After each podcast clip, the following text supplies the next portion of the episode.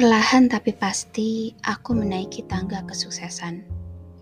Cita-cita yang dahulu sebatas angan-angan, ternyata mampu dikonversi menjadi kenyataan.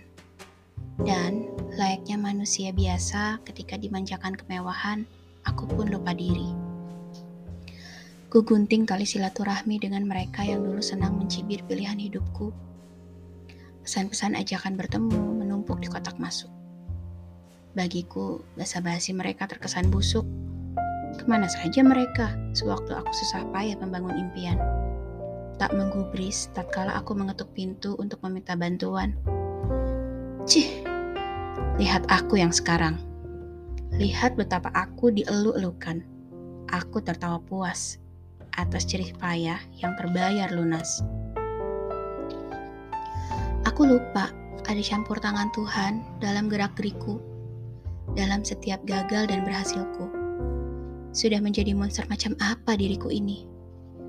Rasa angkuh menggerogotiku perlahan, menjadikanku delusional atas kepopuleran yang sifatnya sementara. Padahal, tidak ada yang namanya keabadian. Semoga apa pun kita membangun kerajaan dan orang-orang yang hari ini kudiamkan, bisa saja berbalik menjadi orang-orang yang kelak kubutuhkan. Tuhan menitipkan kekayaan agar kita bisa membaginya pada dunia, bukan memakai kekayaan tersebut sebagai senjata untuk merampas milik orang-orang yang tak punya.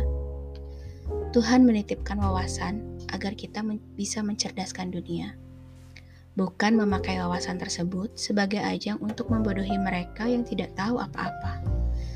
Tuhan menitipkan jabatan agar kita bisa membenahi apa yang salah pada dunia bukan memakai jabatan tersebut sebagai kesempatan untuk menambah kesalahan yang pernah dilakukan para pendahulu kita. Dan Tuhan menitipkan kesuksesan agar kita bisa mengangkat derajat mereka yang dilanda kesulitan, bukan memakai kesuksesan tersebut sebagai media untuk pamer pencapaian. Karena sesungguhnya kesuksesan adalah ujian, dan kita tidak perlu betul-betul menang sebelum mengerti bagaimana caranya merendahkan hati. Kakimu bisa kau taruh di tempat tertinggi, tapi apakah hatimu bisa kau taruh di tempat terendah?